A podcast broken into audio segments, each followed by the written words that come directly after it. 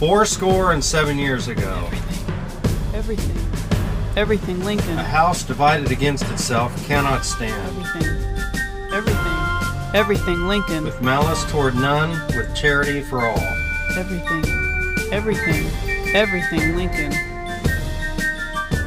The Everything Lincoln Podcast.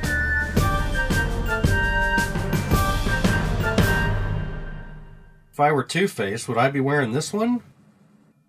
Hi, this is Renee Gentry. Thanks for joining me for episode two of the Everything Lincoln podcast.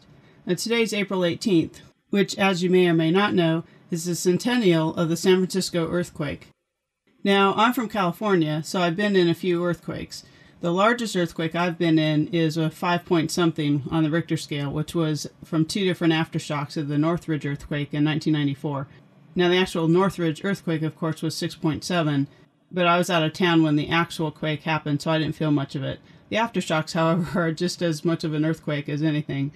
I lived in a condo on the top floor of a three story wooden building, and let me tell you, with all the swaying and rolling, it definitely got my attention. But as it turns out, that was nothing compared to the 1906 San Francisco earthquake that struck on April 18th. If the Northridge aftershock quake I was in was a little tickle in your throat, the San Francisco quake was a full strength whooping cough. It was a magnitude of 7.8, and it's still the largest earthquake ever recorded in a metropolitan area of the United States. And knock on wood, may that record hold for a good long time. Now, there were fires that burned immediately following the quake, and they raged for the next three days until finally the rain helped put out the last of the blaze. When all was said and done, 500 city blocks had been burned. And I find this to be incredible. Of San Francisco's 400,000 residents, 225,000 of them had lost their homes to the quake or to the fires. Now, naturally, there was other property damage as well, and that brings us to the topic of today's podcast the first Abraham Lincoln statue ever erected in the United States, which happened to have been erected in San Francisco. Now, our story actually starts just before Abraham Lincoln was assassinated. On January 13th of that year, 1865, the San Francisco Board of Education named a new public school for boys in honor of the president. But by the time the school was dedicated on June 5th, Lincoln had been assassinated, so the dedication of the school also marked a memorial of sorts to the martyred president. A period of national mourning, as you know, swept the nation immediately following the assassination. During this time, Pietro Mezzara, who was listed in the San Francisco City Directory as a cameo cutter and a sculptor, well, he began working on a clay model of a large statue of Lincoln. Now, the Mechanics Institute was soon going to host a fair, and so the Institute suggested that Mezzara cast the statue in plaster for the fair, which opened in Union Square on August 10, 1865.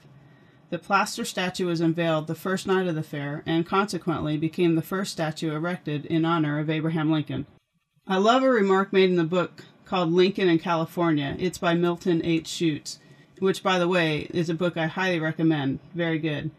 Rather than wearing ancient robes that might have been worn by the Romans or Greeks, Shutes notes that the statue depicted Lincoln, quote, dressed not only in that up to date apparel, but also, for once, in the height of fashion. End quote. I love that. The statue was on display at the fair for 26 days, and afterward, Mezzara offered that statue to the Board of Education as long as they would reimburse him for his expenses. Now, unfortunately, the board had no funds to be able to do that, but a group of citizens raised the money and purchased the statue from Mezzara. Then, at Mezzara's request, the re unveiling of that statue, which was now placed in front of the Lincoln School on 5th near Market Street, that unveiling was deferred until the first anniversary of Lincoln's assassination. So, at 10 o'clock in the morning on April 14, 1866, the statue was dedicated. Now, Shutes tells us a bit more about the ceremony by noting that George W.R. King, who was the son of James King, was one of the students selected to pull the flag that covered the statue.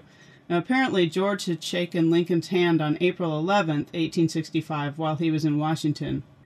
J.W. Winans, who was president of the San Francisco Board of Education, addressed the crowd, saying that, quote, the annals of Greece and Rome and all the free governments of modern times may be searched through in vain for a name that future times will hold in higher veneration than that of Abraham Lincoln. End quote. Now, the Gettysburg Address had not been acclaimed as a great speech as it is today, and so excerpts of the second inaugural address were read during the ceremony. I think it's actually strange that the base of the statue made no reference at all to any of Lincoln's speeches, but instead was simply inscribed with a few facts, and I say facts in quotation marks because the inscription actually contains some factual errors. The inscription was written on a marble slab and said this Abraham Lincoln, born February 12, 1809, elected President of the United States March 1861, re elected March 1865, died April 1865. Did you notice the problem? That's right, March is not the month in which Lincoln was elected. Rather, it's the month in which he was inaugurated. Now, the statue itself was described in a couple of sources.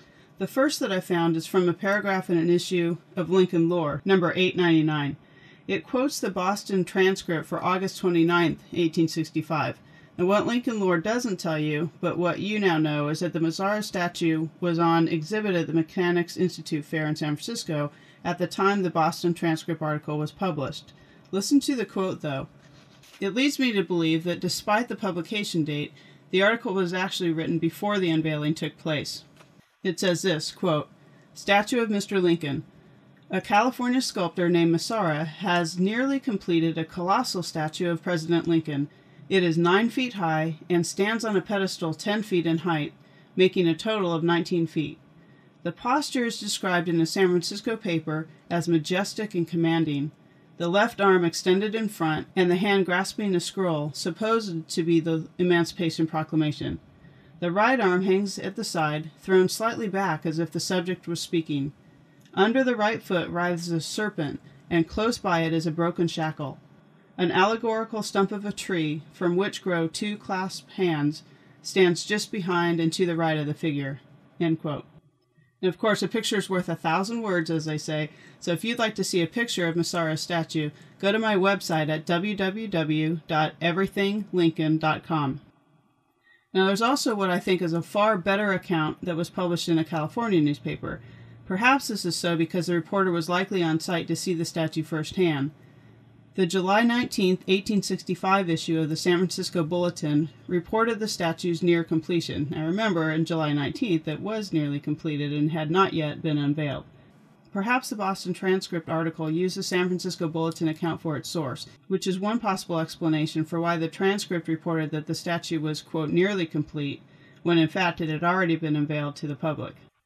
Now, the more elegant account in the San Francisco Bulletin said that the statue was nine and a half feet tall, and was on a 12 foot pedestal, so a little bit of discrepancy there.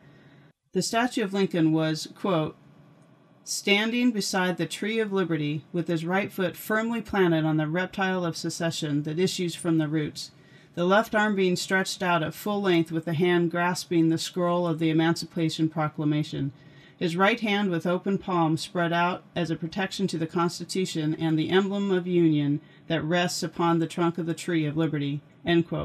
That plaster statue stood strong at the Lincoln School for 23 years until one day in 1888, the left arm, which you'll recall was outstretched at full length, well, it fell off. The San Francisco Board of Education made an appeal for a more permanent statue, and an anonymous donor gave them such a gift. The plaster statue was removed, and another like it, this one once again including an outstretched left arm, was cast by William T. Garratt at his brass foundry on Fremont and Natoma Streets. The statue was made of a white metal known as French bronze. On January 25th of the following year, the new statue was set on its original base. Three days later, the San Francisco Bulletin suggested that the students give it a quote, coat of bronze paint every year or two. End quote. Now, I presume that the boys did that dutifully for the next 18 years or so, until that fateful day on April 18, 1906. Now, you might think of any of several modern science fiction movies to capture in your mind's eye the images of that horrific day, but one vintage movie in particular comes to my mind when I think of the Mezzara statue of Lincoln. There's a famous scene in The Wizard of Oz in which water is thrown on the Wicked Witch, and she begins to sizzle away, shrinking to the floor as she cries out, I'm melting, melting. And though the demise of the Wicked Witch was a cause for celebration, while that of the Lincoln statue was not, the outcome was still the same.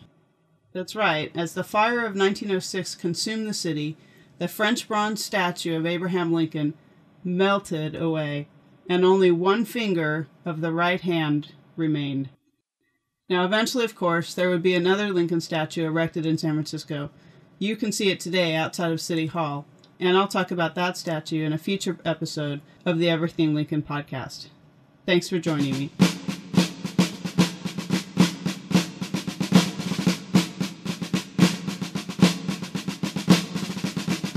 The Everything Lincoln podcast is copyright 2005 by Renee Gentry von Bergen, all rights reserved. No part of this podcast production, including show notes, can be copied, reproduced, or transmitted without the express written consent of the author. This has been a production of Alta Omni Media.